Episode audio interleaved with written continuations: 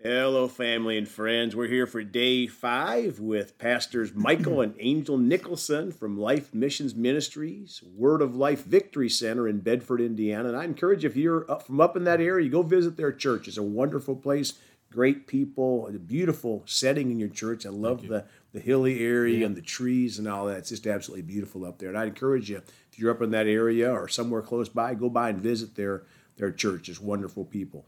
Well, Father, we come today yes. ready to receive from this precious testimony, Father. We just are so thankful that you're a God of restoration, Father, that you love us. And with the darkest days that we're in, that you love us, Father, and you're always calling us to, to live for you and to, yes. to walk in what you paid for. So yes. we come hungry today in Jesus' name. Amen. Amen. Back to y'all. All right. Well, get back to the church. You know, my when I talked to my aunt, and she said, well, "You ought to hold services over there." And I'd been feeling the calling, God speaking to me, saying, You need to do what I ask you to do. You've been called to preach, been called to pastor a church. And it reminded me all the events of the ministers that we had went to, and they'd called me out and said the Lord spoke that to them three different times. So I began to really pray about it and think about it and talk to her about it. We decided we were going to do it, and we, you know, we went to the pastor of the church and said, "God's called me to to minister," mm-hmm. and um, I'm going to open a church in my area. And uh, he gave us his blessing. And then I told Pastor Mark about it, and I, will never forget it. He said, Whatever, if, if you feel God's called you to do that, I'll be there to help you. I'll do what I need to do. And I'll come up and minister for you. And uh, we're not going to worry about money. Whatever I get's what I get. If you, you know, so, and we, we were small and and I remember opening that church for the first time. And again, told you about the sermons. I go back and think, man, God anointed people's ears. That's for sure. Because I was like, man, I wouldn't even listen to myself even, you know.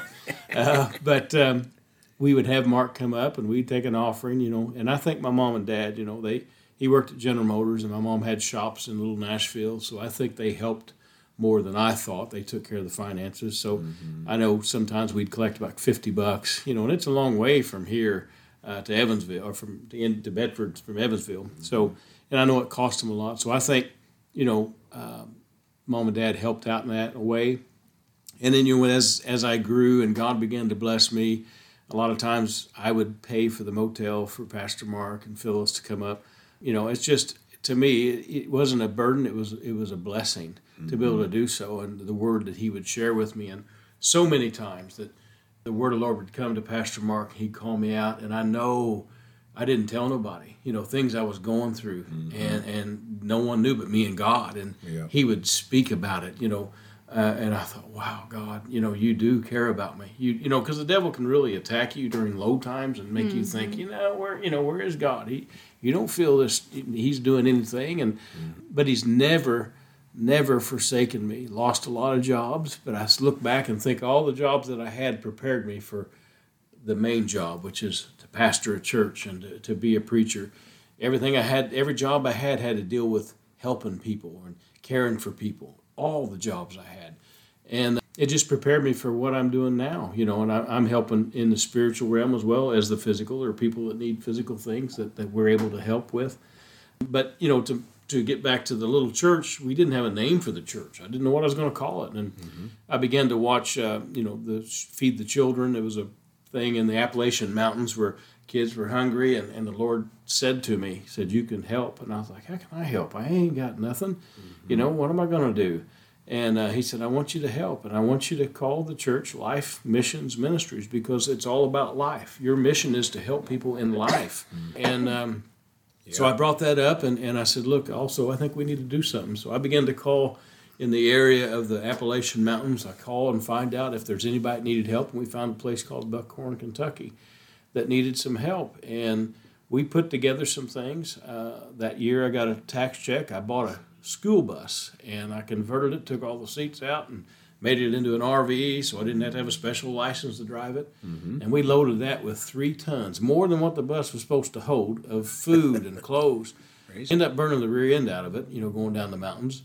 Uh, end up getting that fixed. God bless me with a bus driver who had a parked bus exactly like mine, and he said I could have the rear end for free. So we took it out and put it in my bus. Wow. But then we got connected with uh, one of my cousins was part of the Teamsters Union, and uh, he was a, a, director or something, and, and he told me to call them. And then from that point on, that was after the first year, from that point on, the Teamsters donated a semi trailer and they And would the haul fuel. it for free and the fuel and bring that food to the place we needed or the clothing or whatever And we had. we'd have it full all the way to and, max. and we, yeah, we started out the 48 foot semi trailer, and that, that first time we loaded it full, and God just brought people the donations in. I thought, how am I going to fill this semi? I mean, how?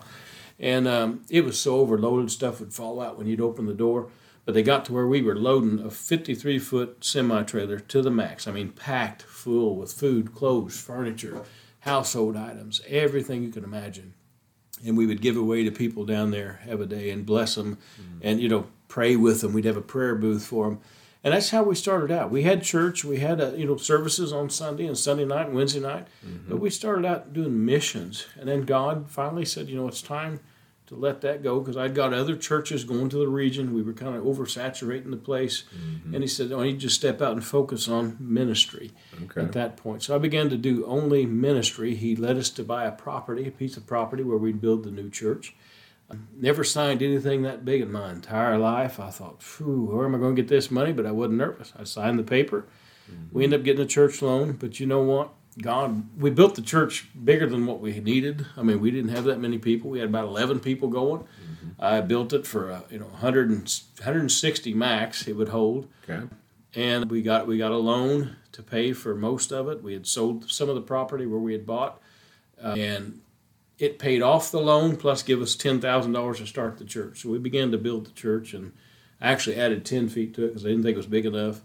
Uh, I already had my big sound system because it was ready. I bought it back in the little church, so you know God had a reason for it. Yeah. So we ordered all the chairs and got everything ready, and uh, God blessed us with that church. You know, we had about 11 people, maybe 20 at times, but we paid that building off $95,000 in seven years. Wow. And that was, you know, God. That was God. Yeah. It was God. And during that time, she had got a couple of inheritances, and and we just we always give whatever money we give. We have our catering business, Agape Catering, Holy Smokes Barbecue, and we.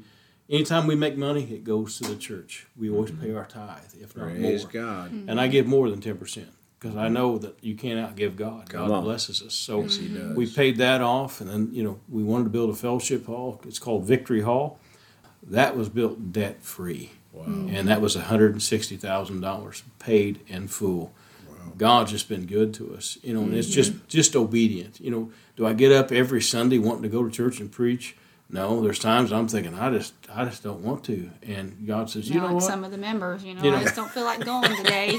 And I got to tell myself, it don't matter what you want. Yeah. You know, you got to do what God's called you to do. And and and when I do that, and a lot of times I think I don't even know how this is going to go. I don't even feel like preaching.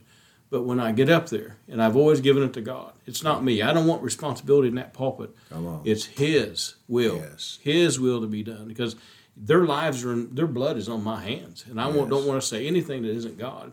So I always commit myself, you know, to spirit, soul, mind, and body, everything about God. Not me, none of me, but all of you, Father Come on. and I preach and teach. Mainly, I'm a teacher. I've told God I like to preach a couple times. I want to get people excited and jump around, but He's called me to be a, a teacher more at this time. So I'm teaching more about the Word of God and how to obtain and, and how to stand when, when you've done all to stand, and the love of God, the compassion of God. And He's had me on understanding the God's love for several years now. You know, we've kind of branched off, but God's love is the most important. If you get God's love, uh, to the full understanding, you're unstoppable. You understand the power that comes with that love, Yeah. what He'll do for you, what He'll do for your family, how He can bless you. Uh, it's the most important thing. You know, that's the foundation. God's everything radiates from God's love. That's right. Everything. Yeah. And if you seek out God's love, how much He loves you, you can't truly love God unless you know how much He loves you. Yeah. We can say we love Him, but Right. until we know His love for us, we really can't truly love Him Yeah. the way we should, or love people the way Yeah. we should. So He's done so much in my life and, and Angel's life. He's blessed us. Everything I have is is because of Him. Everything, Wow. and I look forward to more. I know He's got more because He He's called us to be ministers of the gospel, the full gospel. That's right. And there's so many more people to reach. And, and I declare over our lives all the time, we're multimillionaires because we fund the gospel of Jesus Christ. Yeah. Am I a millionaire yet? No, but I am in the spirit. I see it. We're Yeah. going to be able to pay and bless people and bless ministries like never before. Yeah, and we can't help anybody when we're broke. No, we can't. we That's got right. this There's a lot poverty of people gospel. think give and give and give till it hurts until you don't have anything. Well, that's not how it Yeah. works. And they say you can't expect to receive. Yes, you can. The Bible says so. That's right. You need to expect to receive on. when you get. Come so. on.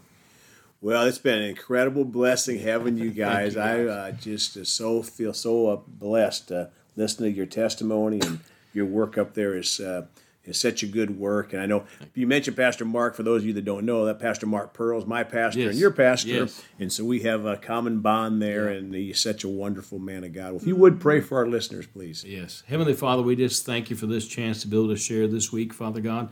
We ask, Lord, that you move mightily on people's behalf. Father God, whatever their need is, whatever it is that they desire, Father God, I ask you to just to supply that need, Father. And Father, if they don't know you, Lord, just embrace them with your love like never before. Show them your love, Father God, that how much you care. Let it be. Let them draw unto you, Father God, to become a uh, your sa- you're their Savior, Father God. We just ask, Lord, that everything that we do, let it glorify you. Let it glorify you. And we pray a blessing upon this ministry, Father God, in Jesus' name. Amen. Amen. Well, thank you again so much. It's Thank been. you. Hope we can do this again We sometime come back and maybe get a little bit more depth than the way we're at right now. Yes, So, praise God.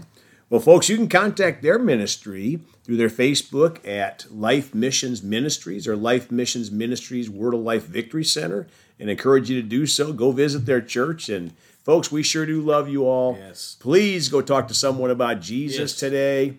And remember, Jesus thought about you on the cross at Calvary, and he's coming back soon. yes, amen.